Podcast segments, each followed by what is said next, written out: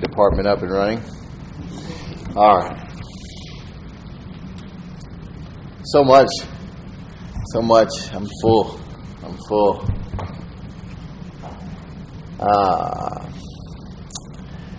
thank you, Lord. Thank you, Lord. oh, I tell you this joke. How's that? this little boy went to his father and asked him where we all come from, where all the people come from. He says, Well, it all started with Adam and Eve, and they had children, and when they grew up, more children, and we all started from, came from there. And he went and asked his mother the same question. And his mother said, Well, we were monkeys, and then we evolved into what we are now. So the son went back to the father and he said, You lied to me. He said, No, I didn't. Your mother was talking about her side of the family.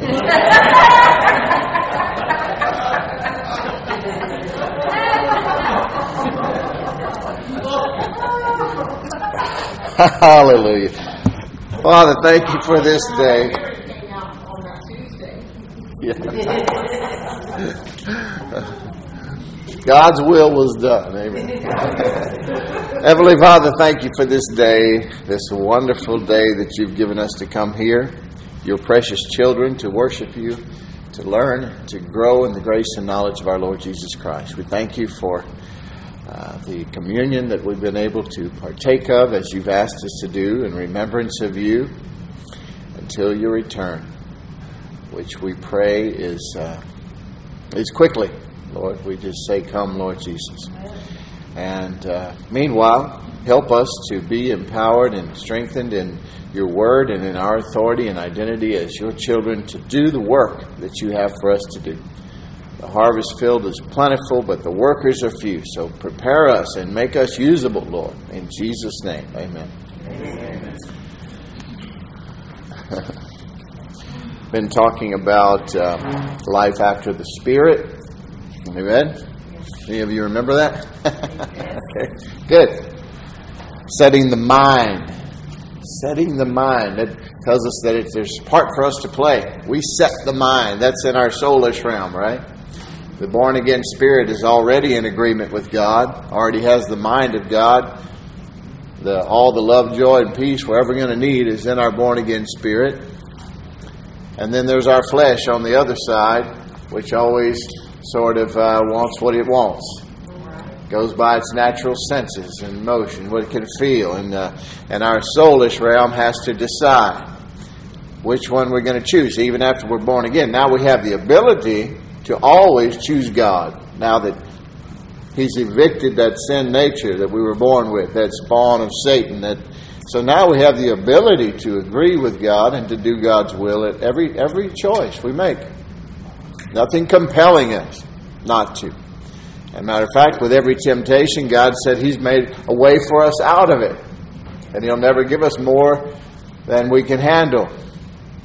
And one of the things that I lean on all the time is, like Peter preached in that first first uh, days of the church, was that we can always count on times of refreshing with the Lord. So when I'm going through something, I'm always looking forward to the times of refreshing because I know that's a promise. And I remind him of it and I think on that and I try to dwell on that, you know. That uh, and it it brings about good instead of evil. We focus on the negative, it brings about more of the negative, huh?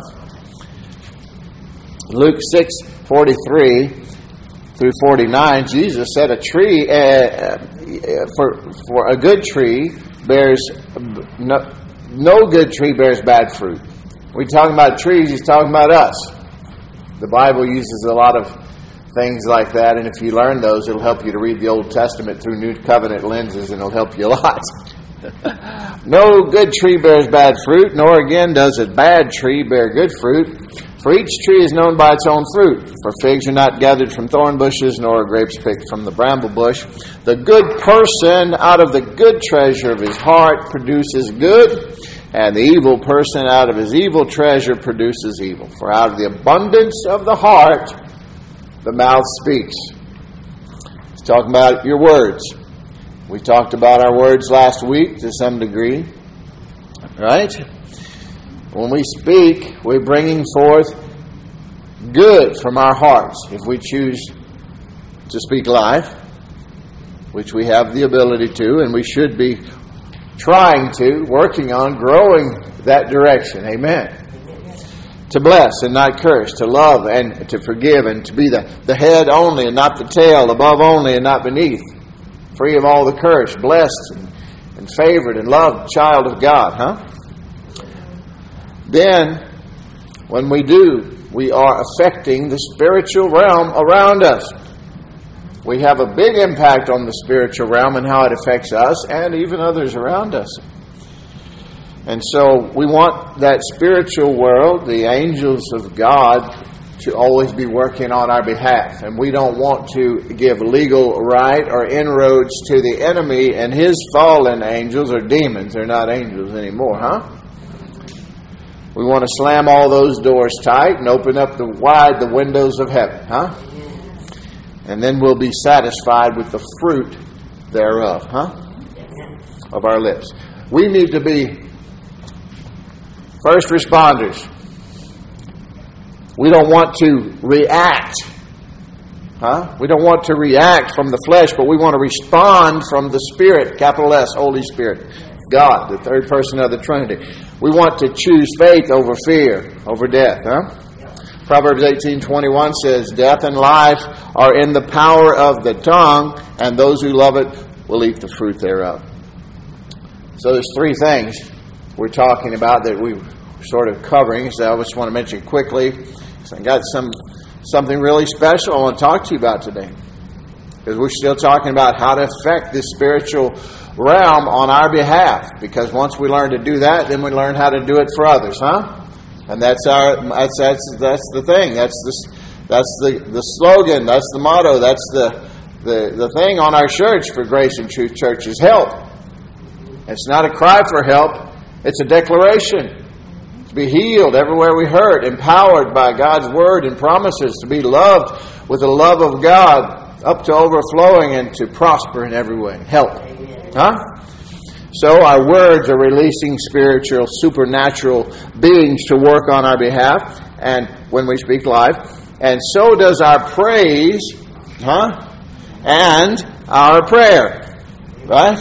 Okay, so those are very important things in the life of a believer. And we need to learn the value of choosing, setting the mind, huh? Choosing to praise Him, God the Father, Jesus Christ, in the midst of the storm, the storms of our life, the trials and tribulations that we go through. Jesus said, In this world you will have tribulation, but be of good cheer. I've overcome the world. If you wait till everything is perfect, you may never praise Him. Hmm? But if you praise Him in the storm, He sees it as great faith, and God inhabits the praise of His people. Is that, isn't that what the Bible says? Amen. This is how we release powerful spiritual beings to work on our behalf. They respond not to our begging and pleading. Although God is compassionate, we have a, a great high priest, Jesus, who's, who's been tempted in every way just as us. That's why he is compassionate and we can relate to him and we can talk to him about everything because he's been here, huh? Just as we have. He was he, he set aside all of his his uh, his uh, authority as, a, as the King of Kings and Lord of Lords, and he became just like us so that he would qualify to be a kinsman redeemer to get us out of the mess we were in. Amen. Or oh me. so, so they don't respond to us begging and pleading, um, unfortunately. So it's important that Christians know that. And you can call your prayer chain, and you're not going to twist God's arm. But to the Word of God, spoken in faith, they do respond. Huh? We can't pray enough or praise enough or speak edifying words enough to move God, though.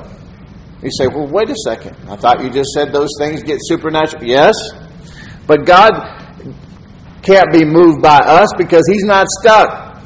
Yeah, he already moved 2,000 years ago before we ever had a need or a problem because of what Jesus accomplished on our behalf. Jesus has already accomplished everything and everything is already on account. God already loves you. God has already accepted you in the beloved if you've chosen Jesus. He's made all provision, all forgiveness for your sins, all deliverance and healing and salvation for you in Christ by grace. Hmm? Now we're just learning to appropriate by faith what God has already provided by grace. Isn't that right? So faith is what? The hand that reaches out and takes hold of the things that are provided by grace. Yeah. It's a good way to see it. And, and it's good. Everything He's done is good. Everything He's provided for us is good.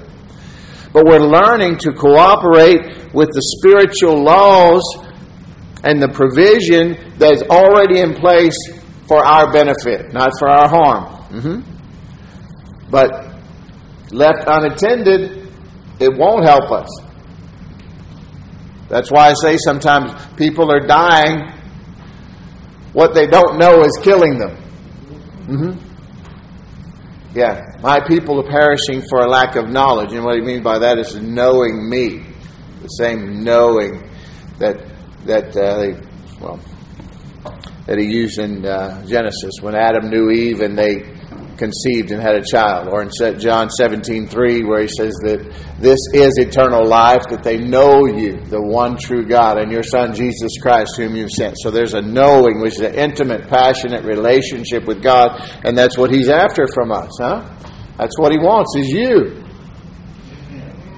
Yeah, he sowed the best seed, he, the only seed, the best seed, his son Jesus, to get a crop of beautiful believers, of children for himself like you, huh? Yeah. Jesus said,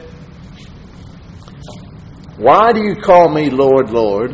And this was this is something interesting. He said, Why do you call me Lord, Lord, and not do what I tell you?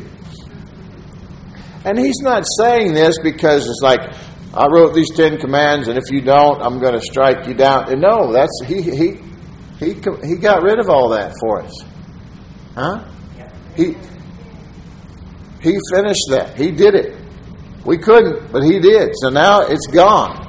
That the rules that were used that Satan could accuse you with, Jesus took away, set it aside, nailed it to the cross. Complete, A plus, 100, done. Credited to Dan's account. Credited to Cheryl's account. And Will. Hey, thank you, Lord. I needed it. Why do you call me Lord, Lord, and not do what I tell you? Everyone who comes to me and hears my words and does them, I will show you what he's like. He's like a man building a house who dug deep and laid the foundation on the rock. And when the flood arose and the stream broke against that house, it didn't stop the flood, but it left him unscathed. Huh? When it broke against that house, it could not shake it because it had been well built. That's you you're that house, huh? But the one who hears and does not do them is like a man who built a house on the ground without a foundation. When the stream broke against it, immediately it fell, and the ruin of that house was great. So listen. I want to look. Go to John chapter 11. John chapter 11. And uh, this is only verse 1 through 44. so, what I'm going to do is just challenge you and encourage you to read that this week, meditate on it if you get a chance. And I'll give you a little cliff notes, huh? Fair enough? I see y'all saying, Thank you, Lord. So, you remember Jesus' friend Lazarus. He had those two sisters, Martha and Mary. And Jesus loved Lazarus and he loved his, his whole family, and they were really his friends. I love when before Jesus went to deal with his last final week in uh, Jerusalem, knowing what was going to happen. He went to Bethany first, where they lived, and he just chilled out. He relaxed there, and they gave him a big banquet, and he just had a nice time with his friends. He needed that, you know. But Lazarus died, and they came and told Jesus about it. And uh, well, he was he was sick, and they came and told Jesus about it. And he did not go immediately. He took some days to relax where he was before he went, didn't he? And then he told the disciples, All right, we're going to go. Lazarus sleeps, and we're going to go. And they're like, Well, if he's asleep, he'll get well, Lord. And he, and he finally had to tell him, He's dead. so let's look in John chapter 11, verse 40. I'll skip. I'll skip about 40 verses. We'll go right to right to verse 40, huh? John 11, verse 40. And it says, uh, Jesus, okay, so I'll back up a little bit.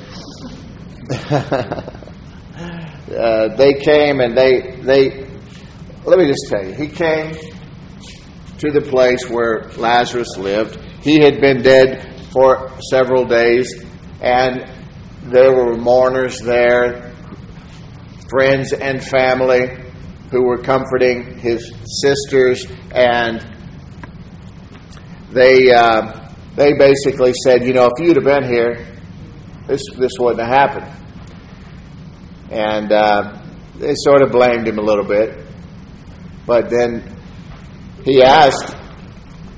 Let's just start right here in the 38th verse. Then Jesus, deeply moved again, came to the tomb. It was a cave, and a stone lay against it. And this is after they had already doubted, and then they, they even said, We know that he'll be raised up at the last day, and all that. So they had some faith, but not about this. Because not only had he been sick and Jesus not got there to heal him, which they believed he could do, they had that much faith, but he died. And they might have even probably had enough faith to believe he could have brought him back if he got there right away and he was still fresh. but they told him now he stinketh. He'd been in there for some days now. What was it, four days? and Jesus, deeply moved again, came to the tomb. It was a cave, and a stone lay against it. Jesus said, Take away the stone. Martha and the sister of the dead, the sister of the dead man said to him, Lord, by this time there will be an odor, or he stinketh in the King James, for he has been dead four days. Jesus said to her, Did I not tell you that if you believed, you would see the glory of God? She, so they took away the stone, and Jesus lifted up his eyes and said, Father, I thank you that you have heard me. I knew I knew that you always hear me, but I said this on account of the people standing around, that they may believe that you sent me. When he had said these things, he cried out with a loud voice, Lazarus, come forth. The man who had died came out, his hands and feet bound with linen strips. Are you talking about it? You ever seen a mummy? That's what he looked like. Walking out, all bound up with all the linen strips and everything. But he came out, walking like a mummy his hands and feet bound with linen strips, and his face wrapped with a cloth. Jesus said to them, Unbind him and let him go, or loose him and let him go. I'm going to stop right there for time's sake.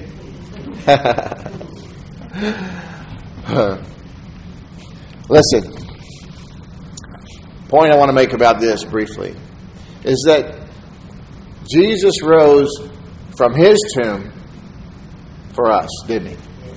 Thank God. Without that empty tomb, we're sitting here for nothing.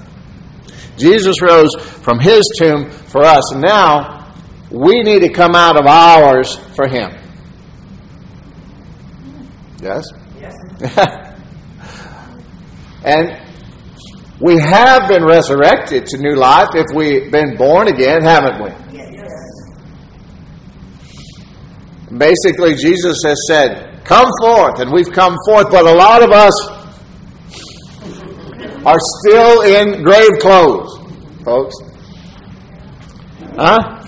Colossians 1:13 says, "He hath delivered us from the domain of darkness and transferred us to the kingdom of our beloved Son." So we have been translated from one kingdom to the to another. We are now citizens of the kingdom of heaven, huh? Yes. We belong to Jesus Christ, bought and paid for with the most priceless thing in all the universe which is just a single drop of Jesus' blood, which He poured all out for us. Ephesians 2, verses 1 through 7, I won't read them again, maybe. But it says that, if I say it right, it says we were dead. We were dead. Before Jesus saved us, we were dead in sins and trespasses. Isn't that what it says? Don't make me go there. You got to agree with me. Okay. Our spirit was dead. Our spirit man was dead. Adam and Eve died the day they ate of the fruit, but they live about 900 years. They died spiritually. Hmm? God is a spirit, John 4 24, and those who worship him must worship him in spirit and in truth. So we are spirits with a soul and a body. Hmm? And it's always going to be like that, even in heaven. The spirit has been renewed. You have the very mind of Christ. It's incorruptible, perfect, and sealed with the promised Holy Spirit. Now, this that's the spirit I talk about that's in agreement with God that you can't discern with your natural senses. Now, what's being renewed, according to Romans 12, 1 and 2, if you if you allow the word to renew your minds, is this soulish realm. And if you get this soulish realm in agreement with this spiritual being, this third part of you, this body, will just follow suit. Two against one. Amen. Huh? Amen. And then you're gonna you're gonna be renewed. You're gonna continue to grow in the grace and knowledge of our Lord Jesus Christ as this Word helps you and the Holy Spirit helps you. And then so you'll learn part now, and then when you see Him face to face, this soulish realm will just be finished off. It'll He'll finish what what's lacking. Hmm? And then you're going to get a new one of these, folks. Brand new body. Im- imperishable. All right. It's going to be awesome. Our spirit man was dead. Jesus raised us from the dead, but we still got some grave clothes. What's that mean? We need to be loosed. We need to be loosed from the, the death clothes of, of what? what? What would be like guilt? Huh? Is guilt does guilt weigh people down? Does it help or edify them and build them up, or does it prevent them from being all that they can be for God? Guilt and condemnation. You know what? To be condemned is just to be like if they condemn a building, it's just to be unfit for use, huh? And that's what people walk around in condemnation. Oh, you know, maybe this is them, but not me. I've, you just don't know who I am or who I was, whatever. You're making a bigger deal out of your sin than you are the love of God. His love is bigger than your sin. Guilt, con- condemnation, unworthiness, poverty, huh? Strife, tombs, living in the tombs, tombs of addiction. We have a lot of tomb dwellers all around us drugs and alcohol and porn and sex trafficking, human trafficking, hmm? right in our midst, bitterness, negativity, sexual immorality, murder. Some are addicted to their cell phones, to the internet. Some have made other people their addiction. Some have made their work their God. Some, I mean, you know, we want to be merciful. I'm not trying to condemn anyone. I'm saying there's a lot of people in grave clothes all around us, and we might even have some ourselves. And we want to be merciful at all times, especially if we've been set free, but we all need some help. H E L P, heal, empower, love, and profit. We all need some help. Jesus told Lazarus, he told Lazarus, family and friends, if you read all 44 verses there, you read the story about that. He told the family and friends of Lazarus to loose him, didn't he? I mean, he wasn't talking to Lazarus. He was bound. He told his family and friends, Loose him and let him go. I think that's significant. Your friends have a big impact on your future, folks. Mm, yes, they do. 1 Corinthians 15.34 says, Don't be deceived. I don't care what argument you have. Paul just said, I'm going to just cut to the chase here. Jesus did that a lot too. People be asking him something, he'd just answer a whole other question. It seemed like he knew what they needed. He said, Don't be deceived. Bad company corrupts good character. Whoever, whatever you are listening to, whatever going in these eye and ear gates, whoever you're around, whoever is having an impact on your thinking and your actions, they're having an impact on your life. That's just a fact, isn't it? I mean, even people that, you know, you don't have to be church folk to know that. Hmm? That's how come Mama was so watchful when you were a kid. Who's this boy? I don't. Who is it? I don't know him. You know, who is this? Who is this kid you're hanging around with? Yeah? That's why. Because Mama knows. Mama knows a lot of stuff. Mama will call you up at midnight. What are you doing there? Better get your butt home. 3,000 miles away. How do you know? Get home.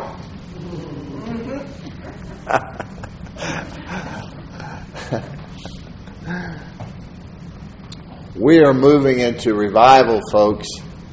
Third Great Awakening. I saw where a bunch of South Koreans a couple of hundred of them are come to this country and they're going around to like 20 something cities praying for third great awakening. Isn't that something? Andrew heard the Lord say we had entered into the beginning phases of it last year in Oklahoma City. He heard God say that. And we've been planning and, and, and, and experiencing the beginning phases of that ever since. And it's wonderful to see that it's being taught and told to other people around the body of Christ. Amen. But we are moving into revival, a third great awakening. And First Peter 4:17 says, "Judgment begins at the household of God." God is shaking everything that can be shaken, everything that is not of Him. And what's going to be revealed is the real end times church. Amen. Huh? Amen. I saw some, we've seen a lot of shaking going on. I saw some shaking just recently. I saw shaking of, uh, of ministers, people that I know, shaken, shaken loose. Listen, you're not deceiving God. And it's the judgment of the household of God starts right here in this pulpit. There's a lot of churches after COVID that didn't reopen, and Andrew said, Good. Good. If, if, if God wasn't a member of that church, they don't need to be there. And you're going to see a lot more of it because the deception is growing bigger and bigger and bigger. And they've got this deal where they've, they've found a way to make good business out of church. And a lot of times, God not there. And that's going to be shaken, shaken, shaken. Because the ones who suffer when this is corrupt, this pulpit is corrupt, is the body, the children. And Jesus is saying, that, those, those are my sheep. Huh? That's why I take it so seriously. I don't want you to hear anything that I have to say apart from God. Not saying something doesn't slip out from time to time. but I do my very best to hear God, and He knows I don't just glue my mouth shut if it isn't you. Right. I mean, I, I, I, that, I honestly feel that way. There's going to be a lot going on in these times because during Reformation, during awakenings and revivals, and there's there's usually a lot of bad things that go with it. Hmm? Because under extreme pressure, the body of Christ has always thrived. Yes. Mm-hmm. And you're going to see that. Now, listen, I have a lot of friends. I don't want you to think that you need to become one of those church folks that are the reason your neighbors don't go to church. Hmm? When, like Gandhi's testimony, and he'll have to answer to God himself because if he truly found the Lord and believed the Bible he read in prison, like he said, and wanted to become a Christian, then there's no excuse. But he went to a church when he got out of prison, and it was a denominational missionary church over there in Africa, and they would not let him in. And the rest of his life, he told folks, I would have been a Christian, but then I met one. Yes. Yeah, and so we don't want to be that stumbling block, huh? Uh, and so that's important. And so I have a lot of friends, and I would call them friends that are that are tomb dwellers, the people that I'm talking about here. So we don't want to become Pharisees, right? we don't want to be judgmental people, hypocrites, because we all need Jesus. I have friends though that are in mummified grave clothes. Believe me, lots of them. But I am having an impact on their lives as far as I can tell to some degree. And anything I have to do with somebody in their life, I, I, I pray and I believe that it's always going to point back to Jesus, huh? So I'm having an impact on these people's lives. They're not there yet. And they may tell me straight up, nah, but they still hear me and I see response. I see things happening in their lives and I'm praying for them. And so at least that's my goal for the good, for Jesus, for the kingdom of God. Amen? Now, if I realize they're having a negative effect on me, then they have to go. It doesn't mean forever, but there has to be some boundaries there. I will continue to pray for them, for God to get a hold of their hearts, for relationship to be restored. That's how know, that's how you know it's not sinful, that you're not in bitterness or unforgiveness or angry and be trying to be malicious or hurt someone, huh? That's not allowed. But if they're ungodly and they're having an ungodly influence on you or your family or those around you, get rid of them. Huh? At least temporarily, at least. And there's some people that are, that they have they have access to some parts of your life and not others. And you, the Lord, Holy Spirit will explain that to you if you ask Him. It making sense so far? okay, good. So I've matured, and and and and thanks be to God. It's all all to the glory of God. If I have anything good in me, but I've matured enough in the Lord that I've crucified my flesh enough with Christ that I can I, I can't I can't be tempted with the things that that that used to hinder me.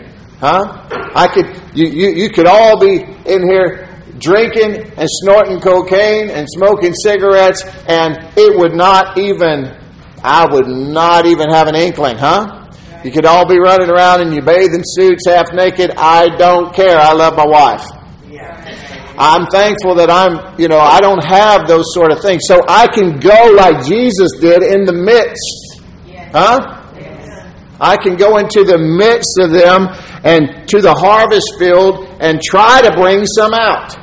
And thank God He's used me to do that. And I am thankful for anyone that I've, even if it's just one in this whole scheme of things, if it were just one and I see them in heaven, God says one soul is worth more than this whole world. So it would have been worth it. Yeah. yeah. But I don't recommend this for everyone. I don't recommend it. It, it. it, requires some time to grow and mature and to be rooted and grounded in Christ, in His love for you, in your new identity and your authority and your love and desire to serve and glorify Him and to be a blessing to His sheep, which sometimes bite, by the way. And sometimes it takes a little time, you know?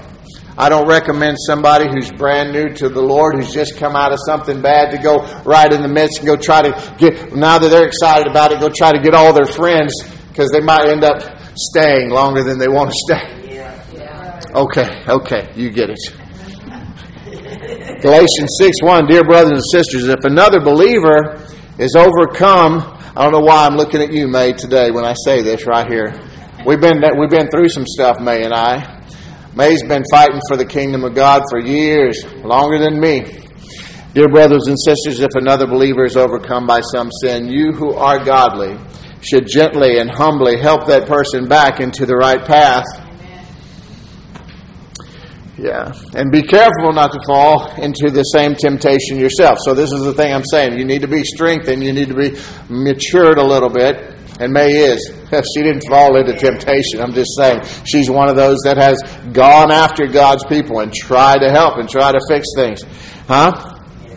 1 John 4 6 says, We are from God. This is John, the Apostle John saying, We're from God. Whoever knows God listens to us. Whoever is not from God does not listen to us, but by this we know the Spirit, capital S, Holy Spirit, of truth and the Spirit of error. Okay? He's saying, he's saying, John's saying, we, the apostles, belong to God. So, uh, saved people hear us. And so when he speaks to you through, through these epistles, through the Gospels, he says you, you, you, you, you're going to listen to him if you belong to the Lord. Amen? Amen. So if you're saved, you're going to hear John. You're going to hear Peter. You're going to hear Jesus. Amen? Amen? Not everyone is going to hear you.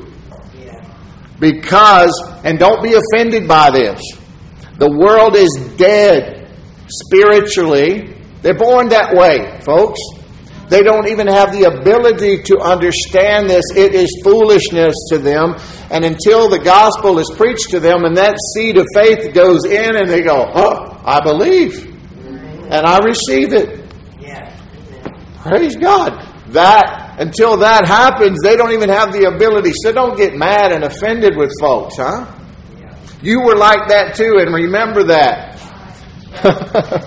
The world's dead in sins and trespasses, just as you and I were at one time before we accepted Jesus. Those who know God, who belong to God, who are sensitive to God, they will hear you. So keep trying. Don't give up and then just don't get offended or discouraged when they don't. But you have a message. You have folks that'll hear you, huh? You do. If you're a believer, and I always say if if you're a believer, it's good to be a believing believer. Huh? Praise God. Don't waste your time and damage your heart by being offended with folks. I don't know why I'm laboring with that, but God's blessings and favor flow from a merry heart.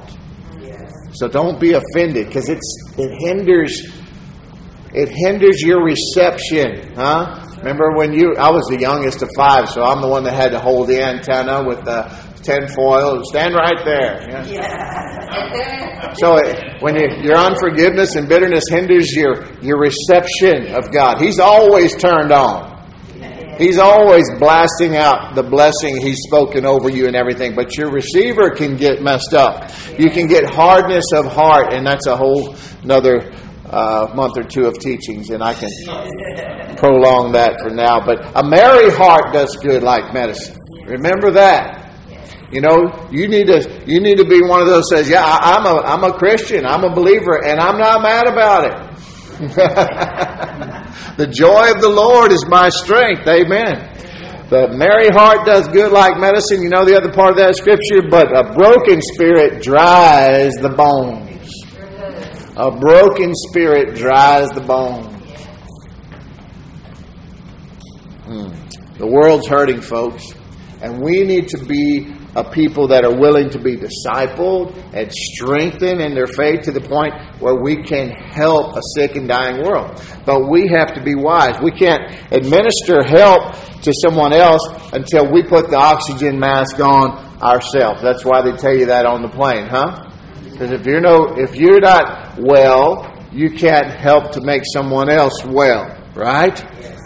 How many of you just could use a little help? Don't be shy. You don't have to be super Christian. I could use a little help or a lot of help. It's okay. Oh, yeah. Huh? A lot of help. Well, listen. Happy birthday. Right. All right, I'm actually going to get to the message this week. Happy birthday, praise God, because today is the day of Pentecost, folks. Do you know what that means? It means 10 days ago I took my cross, it says He is risen out of the yard. Because that was Ascension Day. Because 40 days after He rose from the dead, He ascended to heaven after He hung around and taught them a little bit more. And then he told them to wait, and 10 days later was the day of Pentecost. That was the birthday of the church of Jesus Christ. Hallelujah.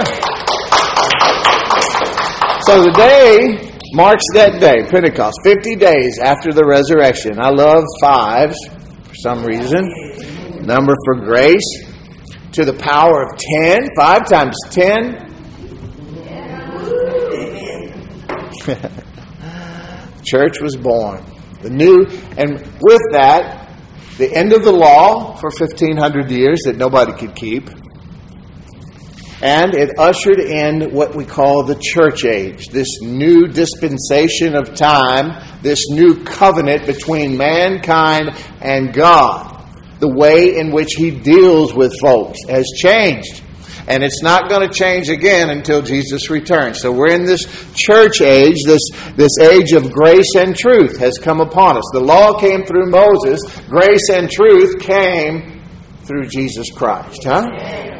That's where the name of this church came from GTC, Grace and Truth Church.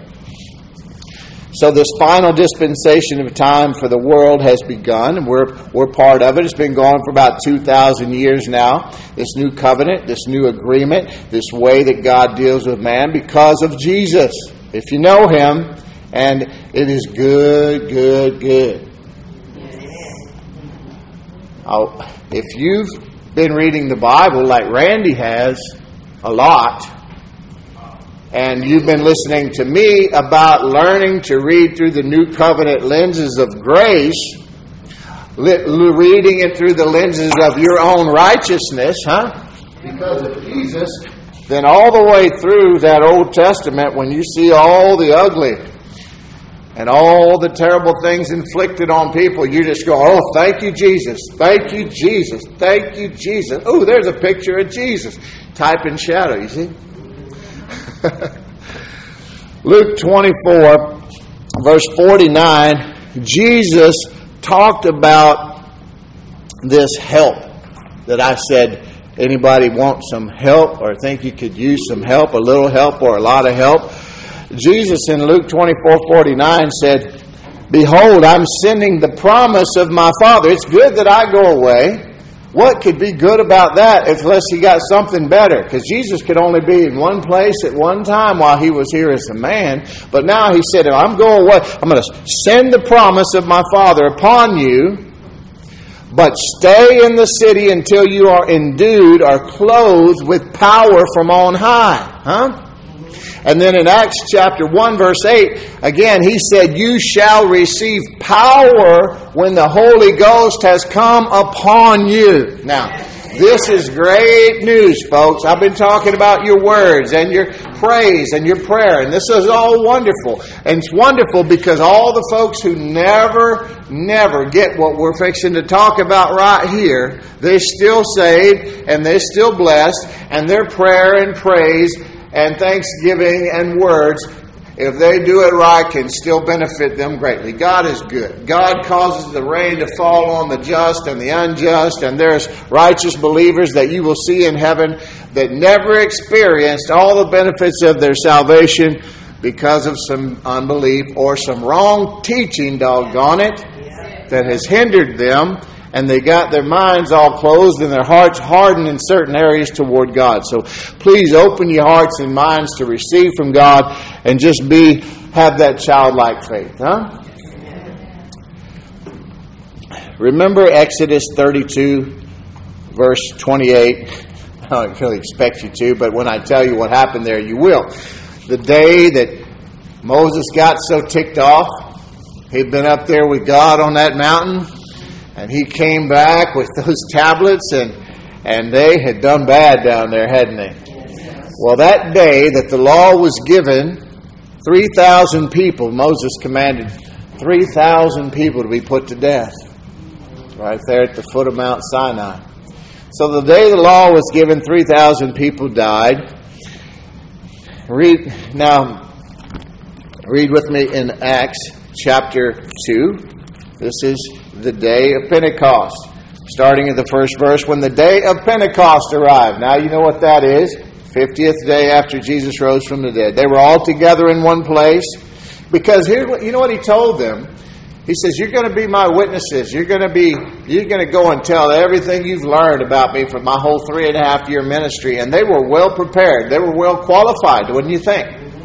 They had, they knew more about Jesus and had seen him do more, and they had plenty of ability and power and knowledge to go and share him with the world. But he said, Don't even think about it. Don't even think about it. Don't go anywhere. Don't do anything. Wait until you receive the promise of the Father. Jesus received it himself. They received it, and he told us to receive it. And what kind of arrogance it takes for us to say, well, I don't need that. if those men needed it to go and witness for Jesus in power and authority, so do we. Amen. Hallelujah. Acts chapter 2, when the day of Pentecost arrived, they were all together in one place, and then suddenly there came from heaven a sound like a mighty rushing wind, and it filled the entire house where they were sitting, and divided tongues as a fire appeared to them and rested.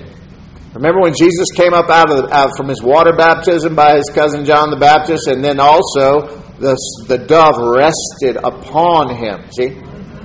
Okay, and suddenly, uh, uh, divided tongues rested on each of them, and they were all filled with the Holy Spirit and began to speak in other tongues as the Spirit gave them utterance. Amen.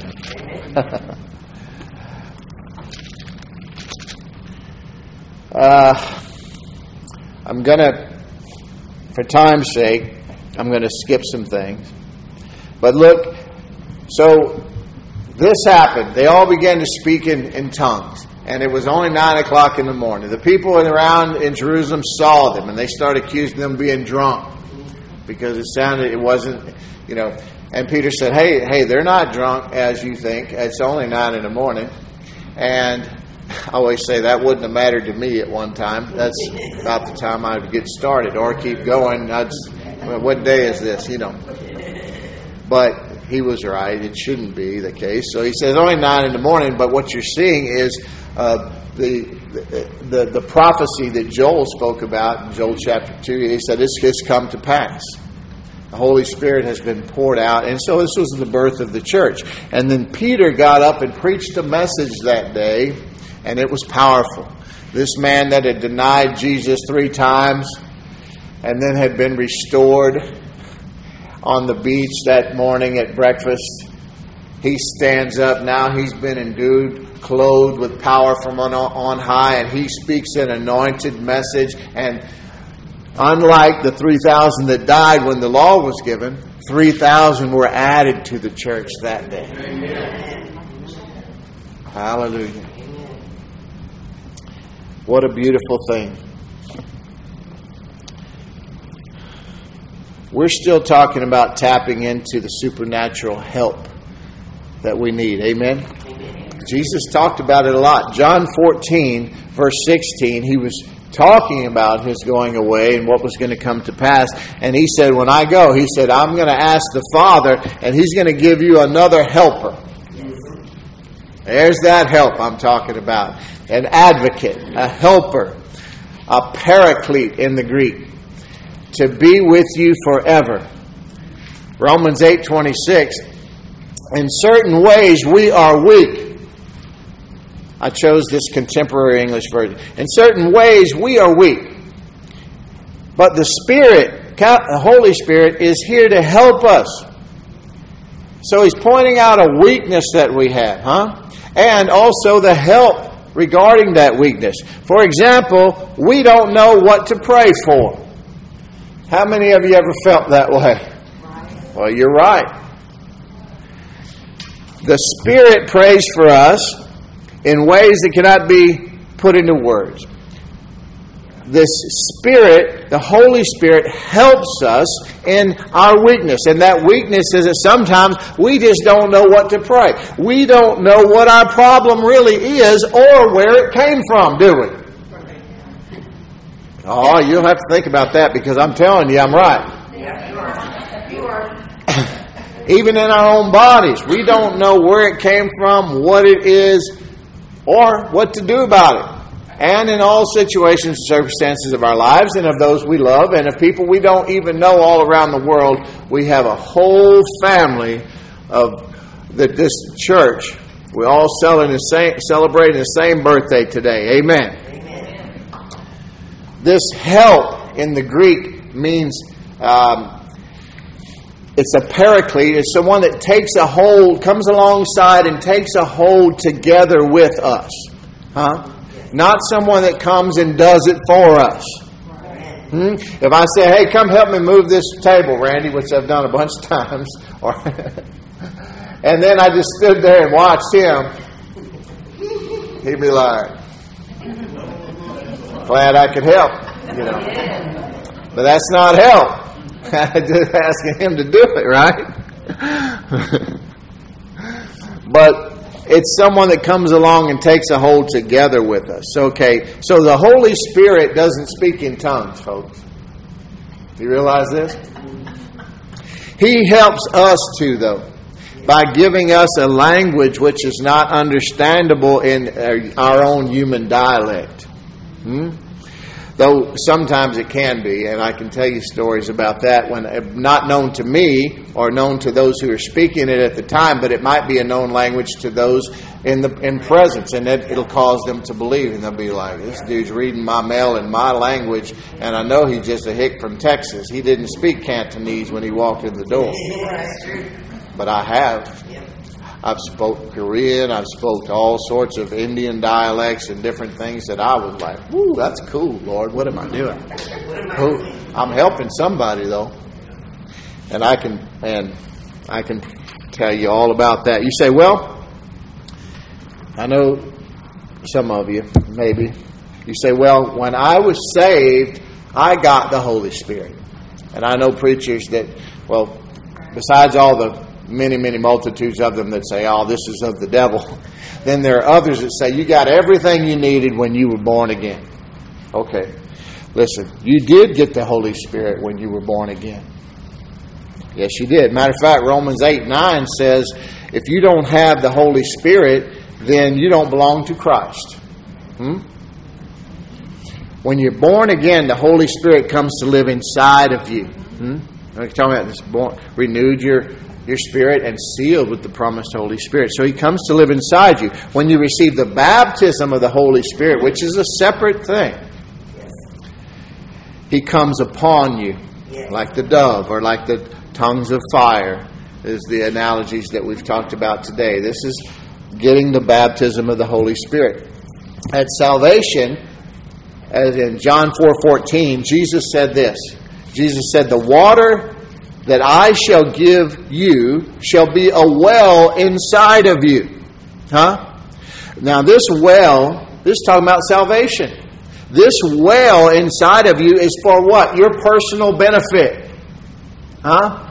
This is for your personal benefit, for eternal life. Right?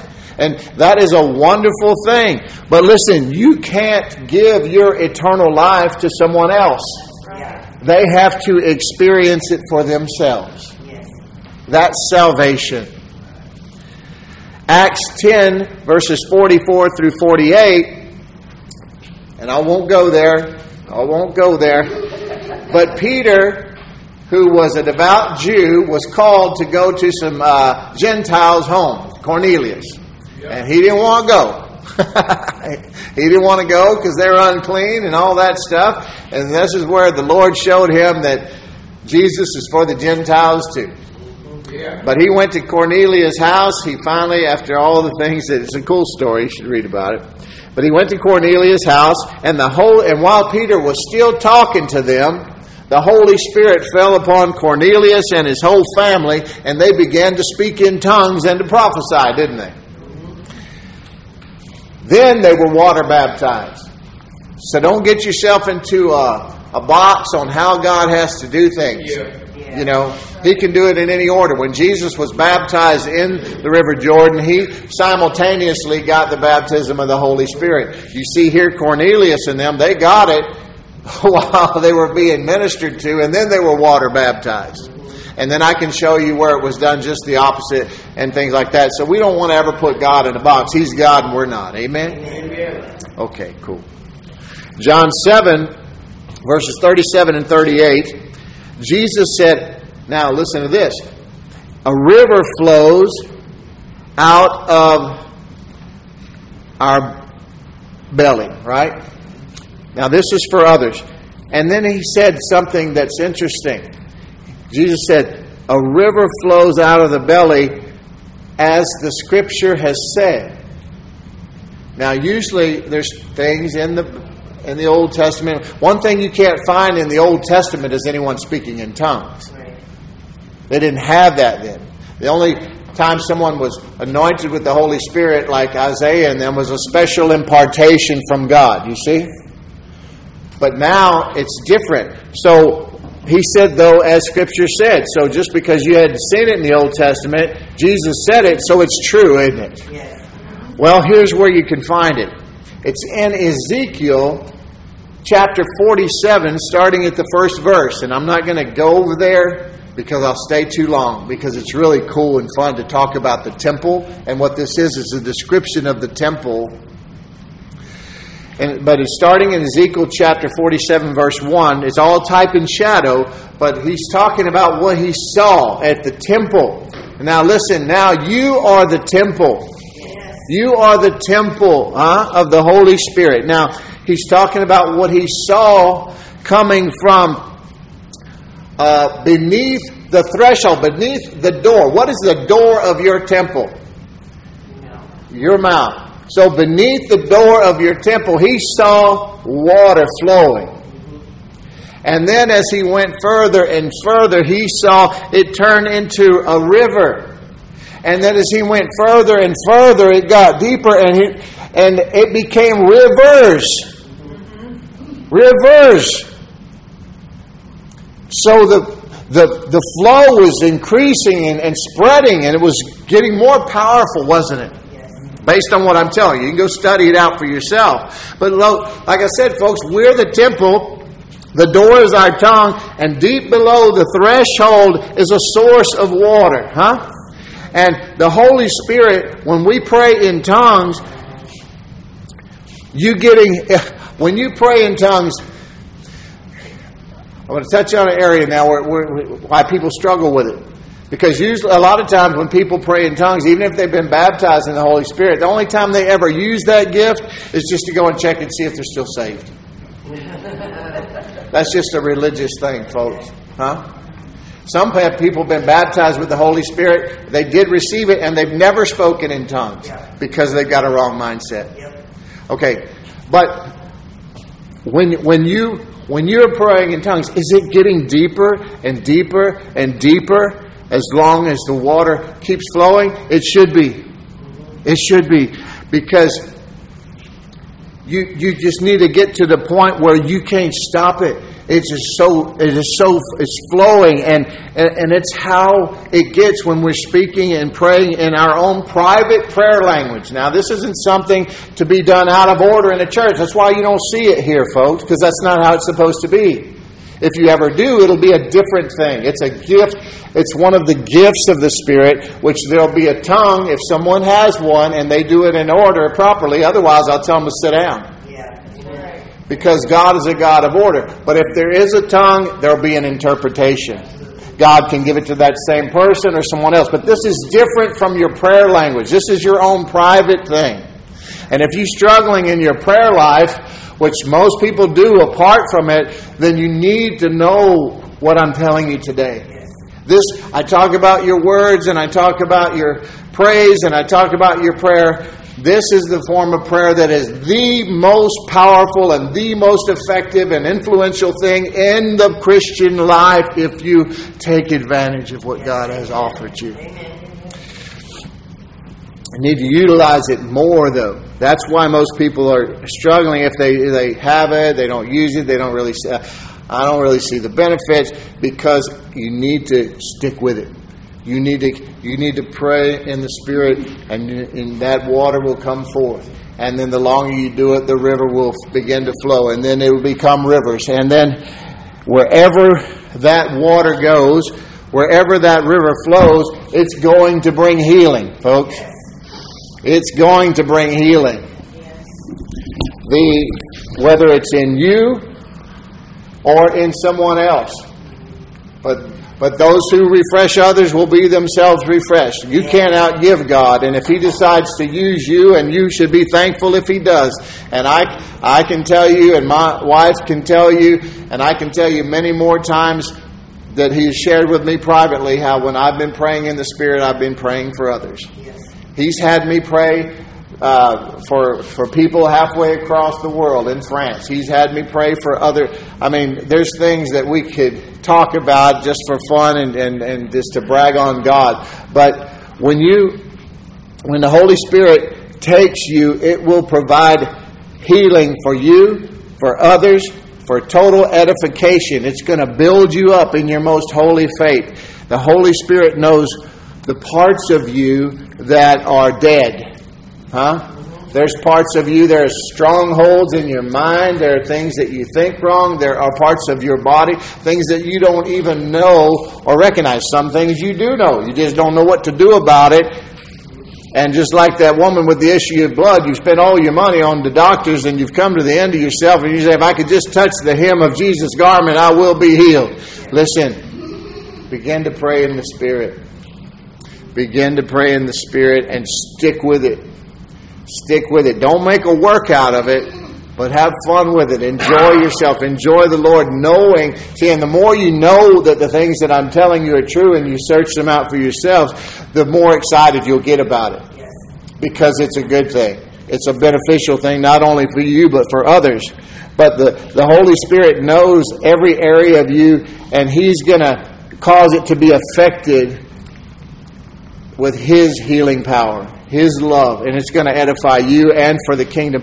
And He can have you to pray, like I said, for someone across the world, or He can have you pray for someone in your family, or someone, or your, or for yourself, things you don't even need to know.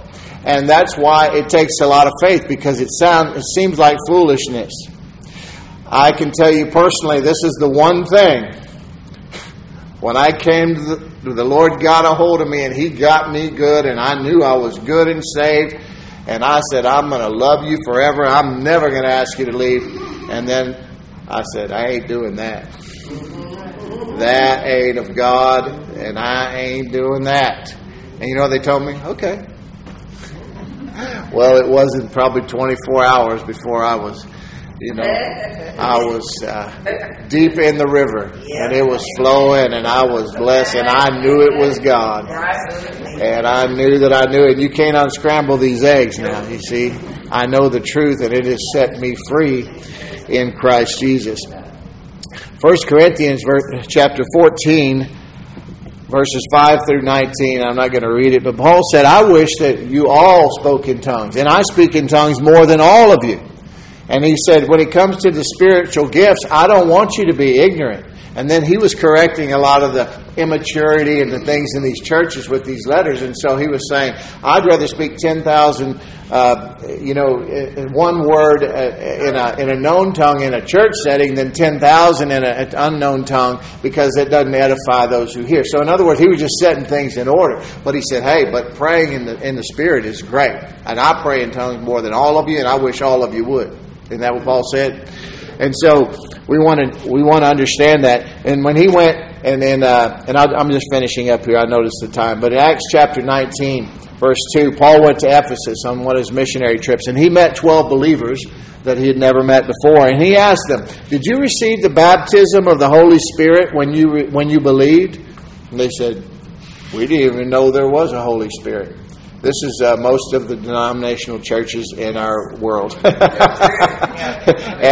or we, you know, at least they didn't say, no, we heard about him, but he's not allowed in our church. you know, they just said, no, we didn't even know that was what, what, you know, and so he, he baptized them with the Holy Spirit right then. They spoke in tongues. And, and there's lots and lots of scriptures and things like that. And I just, I, I can help you. I can, I can give you more to for your understanding. If you don't understand, if you're if you're scared of it, if it's something that freaks you out a little bit, don't let it. Because it's sad that uh, there are people that still don't know or have come in contact or not taught properly about the third person of the Trinity because he is been, has been sent to help us, and there's some wonderful things that he has for us. Um, in Mark chapter 16, verse 16 through 20, Jesus said this My believers, can you raise your hand if, you, if, you're, if you're with it so far? He was talking about you then, right?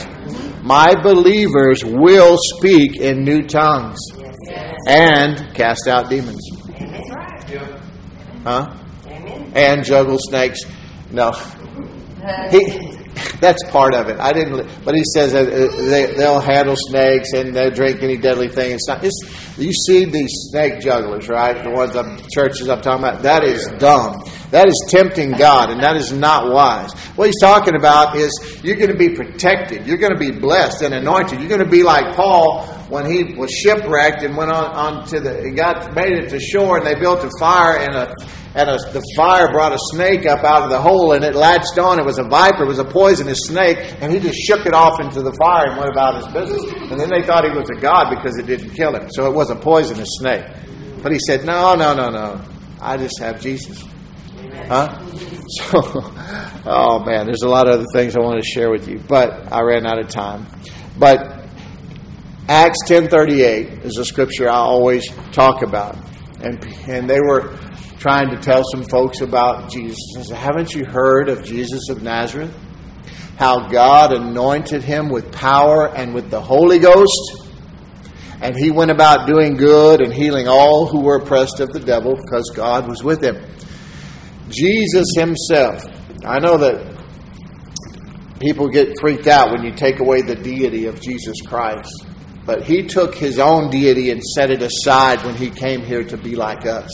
That's what qualified him to be your kinsman redeemer while he was here. He was always God, but he had set aside all of those rights and privileges, and he made himself just like us. You know what caused him to do all the mighty works and, and miracles and signs and wonders he did? The baptism of the Holy Spirit that he received right there in the River Jordan. He, he, he gave himself nothing that you do not have access to in this life. Now, don't get me wrong, he's the King of Kings and Lord of Lords, and when we see him again, he won't be a suffering Savior, he will be a conquering King. He's going to be coming in his glory and majesty, and we're going to be like, woo!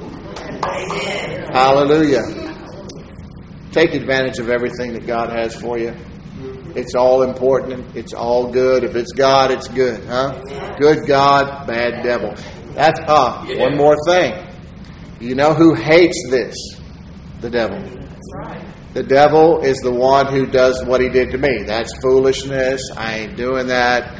First of all, it's going to ruin my reputation. I'm going to look silly. Well, you don't have to do it in public. If you do, that is kind of silly. You can do it. I, I pray in tongues all day long. And when I get too close proximity to people, I'm speaking low in my voice.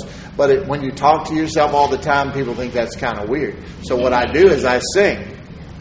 You can.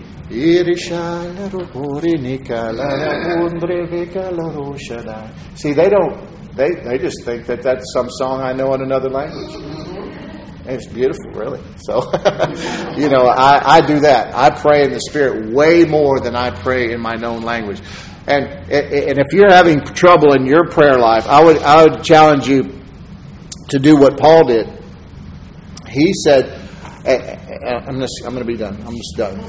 But what Paul said is, I pray in the Spirit and I pray in my known tongue. I sing in the Spirit and I sing in my known tongue, praising to God.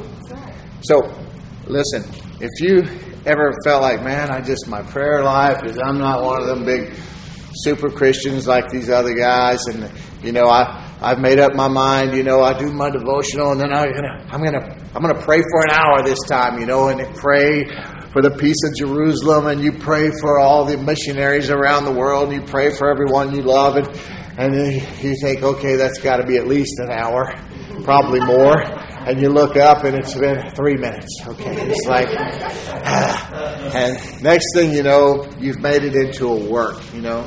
And I can tell you, preachers and including me and, and people, that you get to the point where you're like, ah, I'm sort of dreading this. And if you could hear the Lord, He would be saying, Me too. Yeah. Me too. So, you know, before I ever get out of bed in the morning, I pray in the Spirit. I begin to, I thank Him. I enter His gates with thanksgiving in my heart. I enter His courts with praise. Thank you, Lord. Praise you, Lord. I begin immediately to pray in the Spirit. I know ministers that are, well, one passed on now, but he, he said, I, I pray for a while in the Spirit before I ever even think about praying in my known tongue in the morning. He goes, because I don't know how to, I don't know what to pray. And you know, I think that's very honest because I mean, a lot of times we know what to, our our wish list is. We know what our negatives, complaints are, and we know what our fears are. But oh, you know, the Holy Spirit knows what we need. Yeah. Huh? And if you want Him to give you the words to pray and bypass this flesh and go directly to the throne of God with things that really build up, He says, when you pray in the Spirit, you're building yourself up in your most holy faith, building yourself up in love. Jude, Jude 20. Anyway, if you need help with this, all you got to do is ask the Lord. This is not a hard thing. This is just like the prayer. You know, my prayer for salvation was, Lord, if you'll come into my home and my heart today, I'll never ask you to leave again. That was not a prayer you've ever seen written in a book or heard any preacher, preacher say at an altar call. But I can tell you what, he came running. And it's the same with this. Jesus said, If you, being evil, know how to give good gifts to your children, how much more will your Father in heaven give you the Holy Spirit? Or in one gospel, it says, Good, good, good gifts to his children. The other gospel, it says, Give the Holy Spirit to those who ask him. All you got to do is ask him. Lord Jesus, I already received you as my Lord and Savior. Now fill me with you, baptize me with the Holy Spirit. I see I need this to, to live out the Christian life in power and victory. Please, Lord, give it to me. Uh, you don't have to beg him. He wants to give it to you. And then just believe. Just then stop asking him for it. You only have to ask once. Just begin thinking. Thank you, Lord. Thank you, Lord. Thank you, Lord. And then some some syllables will, will, will rise up in you. They want. He's not going to cause you to grab hold of the mic in Kroger's and just start praying in tongues one day.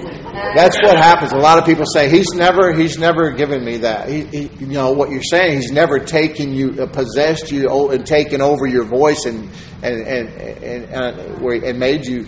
He's not going to. He doesn't speak in tongues. He will give you the words to speak, and you've got to open your mouth. And at first, it's not going to be like my prayer language, which has matured in the last many years, and probably some of yours. It'll sound like baby talk. It might be one syllable over and over and over. Don't think that's not God. And you, the devil will, t- will try to convince you because he hates it. He hates it. He hates it. He hates it. You know why? He doesn't understand it. And he knows it's edifying you, it's building you up, and it's doing good for you and for others. And he hates it. He hates it. He'll try to talk you out of it. He'll try to convince you it's evil, and he and he'll he'll he'll just feel, make you feel like condemned about it.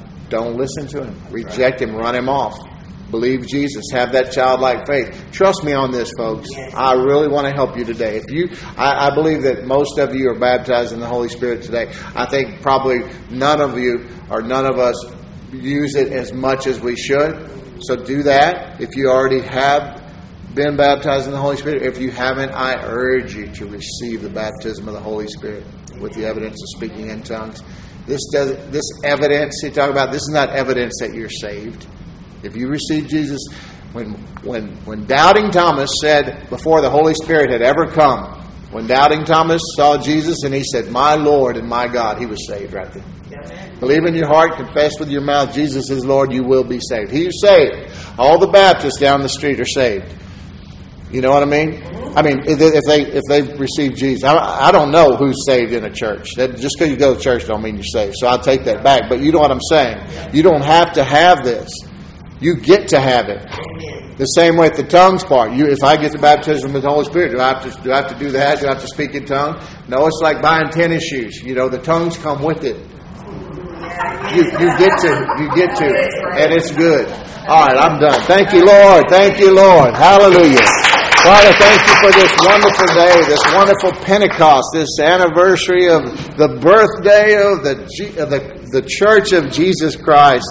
We are all part of one body, your body, Lord, and we thank you for this little body of believers that love you so much and come and listen to this long winded Texas preacher in this humble setting, Lord. We just love you so much. We thank you that we love each other. You've sent wonderful people here, and we know that you are building this house on the strong foundation, which is your word and your truth and your love and your peace and your salvation.